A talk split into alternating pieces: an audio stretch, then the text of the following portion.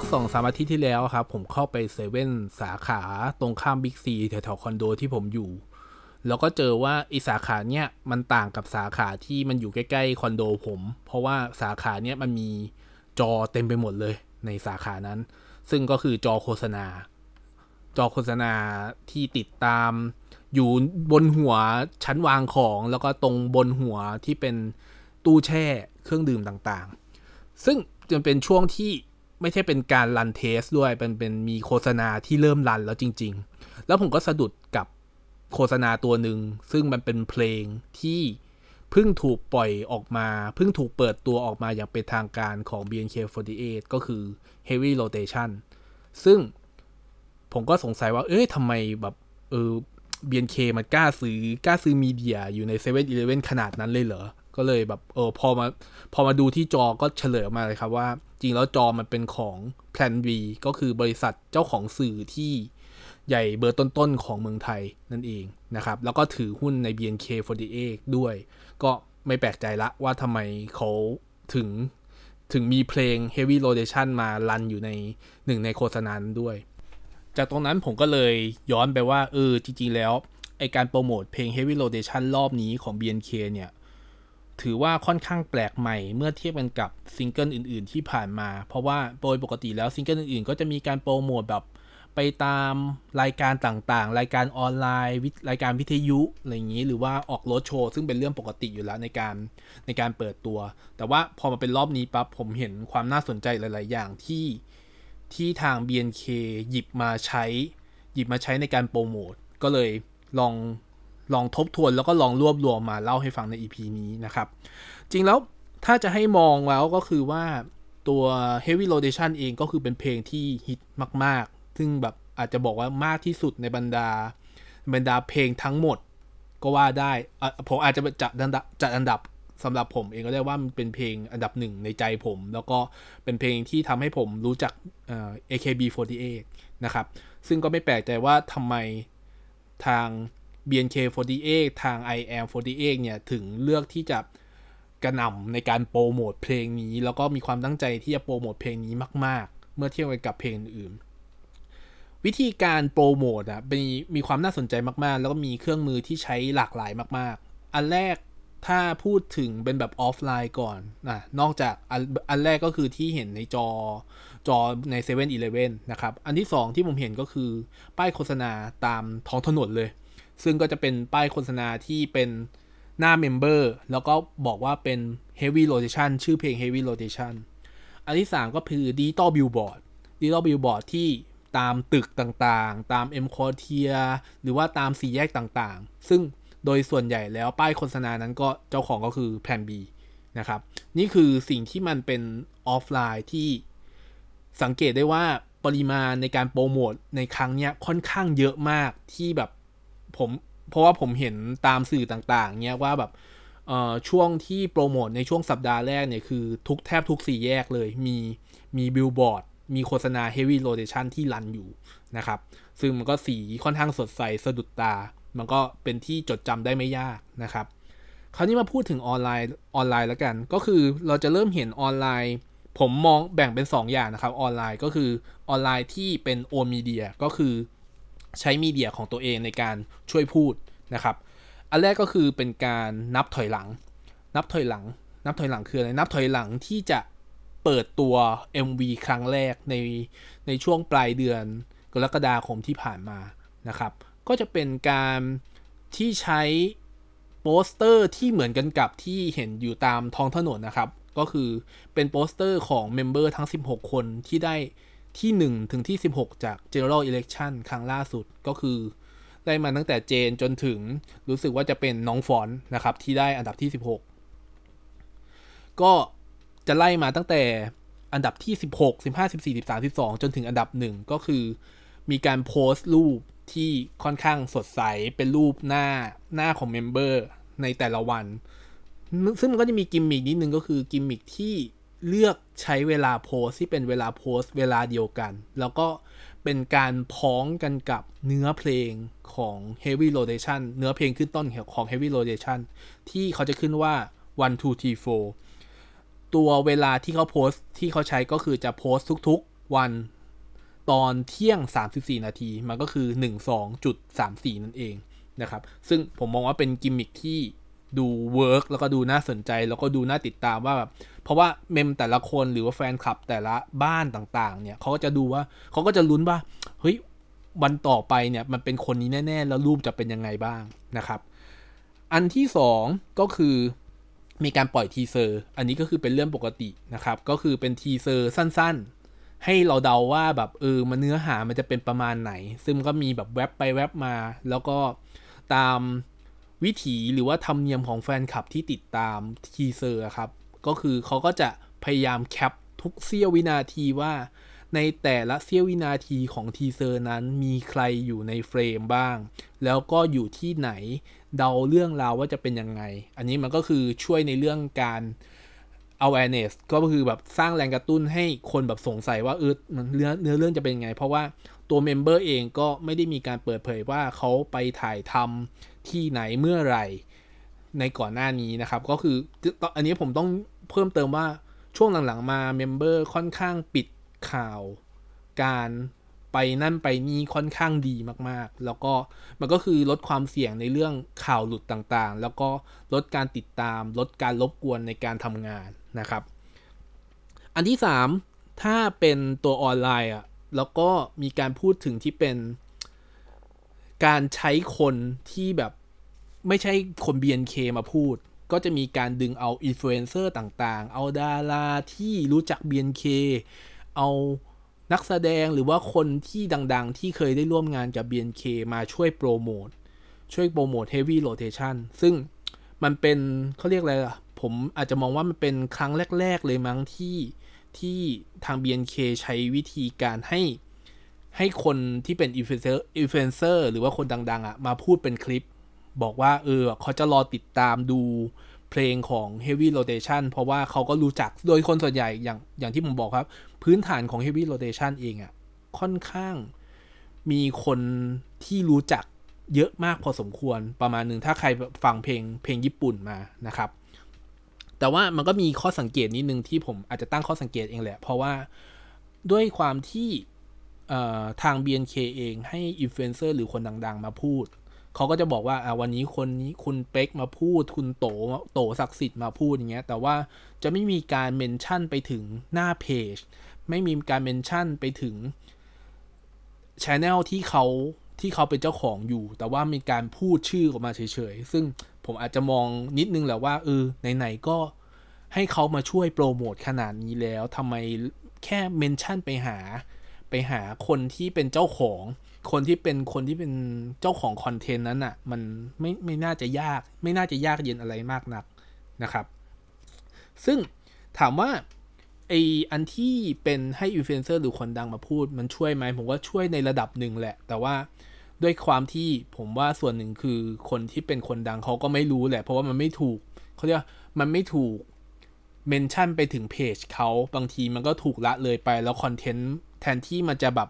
สร้างแรงกระเพื่อมได้ก็เหมือนกับศูนย์ศูนย์เปล่าไปประมาณหนึ่ง เพราะว่าผมเห็นว่าคอนเทนต์มันค่อนข้างอายุสั้นมากครับในการโปรโมทเพราะว่ามันมีช่วงเวลาในการโปรโมทแค่ประมาณ 2 อาทิตย์กว่าๆซึ่งเป็น 2 อาทิตย์ก่อนที่จะเปิดตัวซิงเกิลแล้วก็จะเป็น เหมือนกับเป็น phase ในการโปรโมทอีกรูปแบบหนึ่งนะครับ อันอื่นๆที่เป็นการโปรโมทก็คือการออกรายการสัมภาษณ์ต่างๆ ตามเว็บไซต์ ตามช่องวิทยุต่างๆ รายการโทรทัศน์ต่างๆ ซึ่งก็พอเป็นช่วงที่มีการเปิดตัว MV แล้ว คราวนี้ก็น้องๆ หรือวงหรือสมาชิกวงก็คือวิ่งลอกเลยครับ วิ่งลอกตามรายการต่างๆ ซึ่งเป็นเรื่องปกติอยู่แล้วนะครับ ซึ่งก็ อาจจะได้ดูย้อนหลังหรือว่าดูได้ติดตามรายการ แล้วก็คิดว่ายังมีออกอีกเรื่อยๆนะครับ แต่อันที่ผมสนใจเพิ่มเติมก็คือว่าช่องทางบนออนไลน์ ช่องทางบนออนไลน์ที่เหมือนกับเป็นช่องทางใหม่ที่ทาง BNK48 เพิ่งจะเพิ่งจะเริ่มใช้งานในช่วง ต้องบอกว่าช่วงโควิด ไม่นานมานี้นี่เองก็คือ TikTok นะครับ ซึ่งจริงๆ TikTok ถูกเอามาใช้ตั้งแต่การเริ่มพรีโปรโมท pre promote pre promote ตัวซิงเกิล Heavy Rotation ที่ยังไม่ได้เอ่ยชื่อถึงว่าเฉลยว่าเป็น Heavy Rotation เพราะว่าช่วงคลิปแรก ๆ ก็จะเป็นการเหมือนกับให้ member ให้ member ที่เป็น center ของเพลงตั้งแต่ซิงเกิลแรกจนถึงซิงเกิลที่ 8 มาเต้น มาลงคลิปอยู่ใน TikTok จนสุดท้ายก็คือเริ่มมีคลิปที่ run มากขึ้นเรื่อยๆนะครับคลิปที่มา run มากขึ้นเรื่อยๆ แล้วก็วายไรตี้ขึ้นเรื่อยๆ แต่ส่วนหนึ่งก็คือว่า TikTok อะถูกเอามาใช้ในการ run แคมเปญของ Heavy Rotation ซึ่งเขาเอามาใช้เพื่อในการที่จะทำให้คนที่ติดตามวง BNK หรือว่าอยากร่วมสนุกกับ BNK อะมาเต้นเต้นเพลง อะไรอะไรก็เฮฟวีได้ อันนี้คือชื่อแฮชแท็กก็คือจะให้คนทั่วไปมาร่วมสนุกในการเต้น Heavy Rotation แล้วก็ส่งคลิป ใส่แฮชแท็กแล้วก็ชิงรางวัลนั่นโน่นนี่ว่านไปนะครับ ซึ่งรางวัลก็มีคุณค่าทางจิตใจประมาณหนึ่งก็คือแบบเป็นรูปภาพพร้อมลายเซ็นอะไรอย่างนี้เป็นต้นนะครับ ซึ่งมันก็ไม่ใช่เป็นเรื่องง่าย ๆสำหรับคนที่จะได้รูปภาพพร้อมลายเซ็นขนาดนั้นนะครับ คราวนี้ก็มาดูว่าจริง ๆ แล้วอะเพลง Heavy Rotation เองอะทำไมดูแล้วทำไมทาง BNK48 เองถึง ถึงให้ความสำคัญแล้วก็ให้ความใส่ใจในการโปรโมทซึ่งผมอาจจะเรียกว่ามันเป็นแบบค่อนข้างบอมบาดในการใช้มีเดียมาก ๆ เพราะว่าเขาทุ่มทุนขนาดที่ว่า อาจจะไม่ทุ่มทุนขนาดนั้นนะครับ แต่ว่าเขาใช้มีเดียค่อนข้างครบเครื่องในการโปรโมทเพลงที่เขามีความคาดหวังว่าจะดังมาก ๆ ในครั้งนี้นะครับ ซึ่งพอมาดูเหตุผลที่ทำไมถึงสนใจก็คือว่า เขาอยากส่วนหนึ่งก็คือว่าเขาอยากจะให้กระแสคุกกี้เสียงไทยกลับมาอีกครั้งหนึ่ง ซึ่งต้องบอกว่าเป็นไปได้ยากมาก ๆ ที่จะทำให้คุกกี้ฟีเวอร์กลับมาอีกครั้ง แต่ว่าสามารถดึงคนให้กลับมาสนใจได้ ผมไม่ได้มองว่าแบบเออตอนแรกมี 100 คนแล้วแบบคนแบบค่อย ๆ เฟดหายไปแล้ว มันจะกลับมาแบบร้อยคนเหมือนเดิม มันเป็นไปไม่ได้อยู่แล้ว แต่ว่าสิ่งที่ heavy rotation สามารถทำได้ก็คือว่าดึงความสนใจคน เพราะว่าอย่างที่ผมพูดไปครั้งแรกๆครับว่า Heavy Rotation เป็นเพลงที่ดังมาก ๆ ตอนที่ไปอยู่ใน AKB48 นะครับ เพราะว่าเพลงมันค่อนข้างสนุก เพลงค่อนข้างติดปาก เพลงแบบผมมองว่ามันมันร้องตามได้ อาจจะไม่ได้เท่ากับคุกกี้เสียงทายขนาดนั้น แต่ว่าท่อนฮุก การเต้น perform อยู่บนเวที หรือว่า ใน MV อย่างเงี้ยมันค่อนข้างสนุกนะครับ อีกส่วนหนึ่งที่ผมมองว่ามันดูน่าสนใจก็คือการการแปลการแปลเนื้อเพลงเป็นภาษาไทย เพราะว่าต้องบอกว่าเนื้อเพลงภาษาไทยโดยส่วนใหญ่แล้ว โดยส่วนใหญ่แล้วของ BNK เองก็จะผ่านฝีมือของครูแมนกับครูเอนะครับ แต่ก็จะมีแบบนักร้องหลาย ๆ คนที่นักแต่งเพลงหลาย ๆ คนที่เข้ามาแต่งเพลงให้กับ BNK ด้วย แต่ว่าเพลงเนี้ย ผมมองว่าเป็นการแต่งโดยครูเอที่ใส่ภาษาไทยค่อนข้างเพราะมาก ๆ เพลงหนึ่งตั้งแต่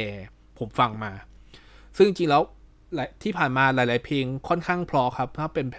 เป็นเพลงที่แบบแปลงออกมาเป็นภาษาไทย แต่ว่า Heavy Rotation แปลออกมา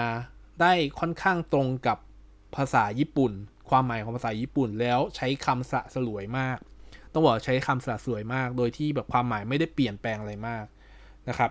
ซึ่งผมมองอย่างนี้ว่าการที่ Heavy Rotation ถูกเลือกมาในครั้งนี้ถึงแม้ว่าจะเป็นถูกเลือกมาจากน้องเจนที่ได้อันดับหนึ่งของ General Election แต่ว่ามันเหมือนกับมันเหมือนกับเขาเรียกว่าเป็นทรายอย่างหนึ่งนะครับ เป็นเป็นทรายอย่างหนึ่งที่จะทำให้คนหันมามอง BNK อีกครั้งหนึ่ง ราะอย่างที่รู้กันนะครับว่าถ้าใครติดตามข่าวก็จะมีข่าวนันโนนนี่เต็มไปหมดเลย ซึ่งผมไม่ขอพูดถึงนะครับ แต่ว่าการที่มีเพลง Heavy Rotation ใช้เพลง Heavy Rotation มาดึงความสนใจ ผมเชื่อว่าสามารถดึงความสนใจได้มากได้มากพอสมควร รวมไปถึงการใช้มีเดียต่างๆ ที่ผมว่าค่อนข้างมีประสิทธิภาพ ค่อนข้างมีประสิทธิภาพมาก แล้วก็อาศัยความสม่ำเสนอในการในการโปรโมท ซึ่งผมมองว่ามันช่วยมันช่วยมาก ๆ ที่จะทำให้เพลงนี้ดึงความสนใจของคนที่อาจจะแบบเพิกเฉยหรือว่าเฉยๆกับ BNK แล้วหันมาสนใจได้มากขึ้น ผมอาจจะมองว่าแบบมันมีเหมือนมีประโยคนึงครับว่าแบบจาก member เองครับ น่าจะเป็นน้องเจนนะครับ พูดถึงตัวเพลงนี้บอกว่าอยากจะเป็นเพลงที่ต้องการสื่อสารแล้วก็อยากให้กลับมารักวง BNK เหมือนเมื่อก่อน ซึ่งแบบพอมันพอมันได้ยินคำอย่างนี้มาจาก member พูดออกมาเนี่ยมันก็สะเทือนใจประมาณหนึ่งอะเนาะว่าแบบเออก่อนหน้านี้มันมีเรื่องที่หลาย ๆ เรื่องที่มันเกิดขึ้นกับวงเนี้ยแล้วทำให้ฟีดแบ็ที่ได้รับมามันค่อนข้างไม่ดี แต่ว่าเพลงเนี้ยมันจะเป็นเพลงที่เหมือนกับเฮ้ยลองกลับมารักเราอีกสักครั้งไหม เพราะเราก็คือเมมเบอร์คนหนึ่งที่แบบเหมือนคนธรรมดาทั่วไปนะครับ ถ้ามองถ้ามองย้อนกลับไปว่าเออจริง ๆ แล้วอะ่ะ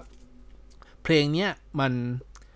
มันช่วยถ้าแบบฟังมากๆ เอาจริงๆเป็นเพลงอันดับหนึ่งที่ผมฟังตอนนี้ใน Spotify ก็คือเนี่ย Heavy Rotation นี่แหละ เพลงผมฟังมากกับ Telex Telex อีกตอนนี้ เป็นเพลงที่ผมเอาไว้ใช้วิ่งด้วย เพราะว่ามันเป็นเพลงที่สนุกแล้วก็กระตุ้นในการวิ่ง สิ่งที่ผมว่าสิ่งที่จะได้ สิ่งที่ได้จากการทำอันเนี้ยก็คือในแง่ของ awareness แหละเต็มๆ เพราะว่า BNK เอง I am 48 เอง บอมบาดสื่อแบบลุกแบบเต็มร้อยเปอร์เซ็นใช้สื่อเต็มความจุใช้ใช้สื่อแบบทุกช่องทางช่องทางใหม่ช่องทางเก่าอัดอัดเต็มที่หมด ถึงแม้ว่ามันจะมีกระแสเรื่อง MV ที่ไม่ค่อยสร้างความแฮปปี้ให้กับคนมากเท่าไหร่นัก แต่สำหรับผม ผมชอบมากกับ MV นี้นะครับ ซึ่งผมอยากให้คิดว่าพอเราเห็นครับว่าตัว BNK เองกับการใช้ heavy rotation ในการรันแคมเปญหรือว่าในการสร้าง awareness ให้คนกลับมาคิดถึง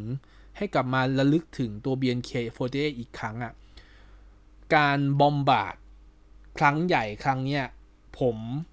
อาจจะยังไม่มีข้อสรุปว่าประสบความสำเร็จหรือไม่ประสบความสำเร็จ แต่สิ่งที่ผม รู้สึกเองก็คือว่าคนหันกลับมาให้ความสนใจเยอะมากขึ้น ผมมีโอกาสไปดูโรดโชว์ที่หนึ่งที่ครั้งหนึ่งที่มหาชัยนะครับ ที่เซ็นทรัลมหาชัยก็คือเป็นโรดโชว์ Heavy Rotation นี่แหละ คนค่อนข้างเยอะ คนค่อนข้างเยอะพอสมควรที่ผมตอนแรกผมอาจจะไม่ได้คาดว่าคนจะเยอะมากขนาดนั้น เพราะว่าอย่างที่บอกมหาชัยกับ คอนโดผมต้องขับรถประมาณชั่วโมงเกือบชั่วโมง 20นาที เพื่อที่จะไปมหาชัย แต่ว่าสิ่งที่ผมเห็นกับตาตัวเองก็คือ คนมีความสุขมาก ๆ คนเห็น perform เห็น performance ของน้องๆ BNK ที่มาเต้นมาเจอ มาเจอคนที่มาชม คนไปจองคิวตั้งแต่ 6-9 โมงเช้าเพื่อที่จะรับคิวแล้วเข้าไปนั่งในพื้นที่ที่เขาจัดให้มีอยู่ 70 ที่ร้อยที่อย่างเงี้ยครับ แต่ว่า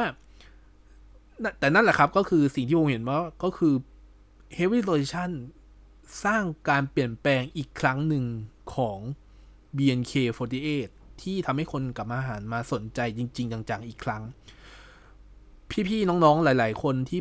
คนที่รู้จักผมก็จะรู้ว่าผมมาติดตาม BNK แล้วก็ตอนแรกซิงเกิลก่อนหน้านี้สองสามซิงเกิลเขาจะไม่สนใจเลย เพราะว่าเพลงมันไม่ได้แบบ ถึงติดหูถึงระดับคุกกี้เสียงทาย แต่พอมาเป็น Heavy Rotation ปั๊บกับมีการพูดถึง มีการพูดถึงเยอะขึ้น จริงๆ มันก็ด้วยหลาย ๆ อย่างครับ ส่วนหนึ่งก็คือการใช้สื่อให้เป็นและใช้สื่อทุกที่ถูกเวลา นั่นคือสิ่งที่ผมจะมาเล่าใน EP นี้นะครับ ก็ผมไม่ได้มองว่าการใช้สื่อแบบบอมบาดมันจะเป็นสิ่งที่ดีเสมอไป แต่ผมว่ามันเหมือนกับการ การ base อย่างหนึ่งแหละ การ base ของทางของทาง BNK เองว่า เนี่ย เป็นสิ่งที่เขาต้องใส่สุดละ เพราะมันเป็นซิงเกิลที่ดังแทบจะที่สุดในบรรดา 48 Group ที่ผ่านมา ก็อาจจะต้องดูกันต่อไปครับ เพราะว่าช่วงที่ผมอัดพอดแคสต์ครั้งนี้ ก็เป็นช่วงที่ซิงเกิลที่ซิงเกิลที่สองไม่ใช่สิซิงเกิลซิงเกิลที่ 9 เพลงที่ 2 ที่ ได้จากอันดับอันดับ 17 ถึงอันดับ 32 เขาเริ่มโปรโมทแล้วก็คือเพลงเพนกวิน 走れ ใช่ไหม 走れ เพนกวินก็คือเริ่มโปรโมทแล้ว ดังนั้นอะความเบาของ Heavy Rotation ในการโปรโมทก็จะค่อยๆ แผ่วลงนิดนึง แต่ว่าผมยังเชื่อว่า Heavy Rotation ก็จะยังคงอยู่ในใจคนไปเรื่อยๆ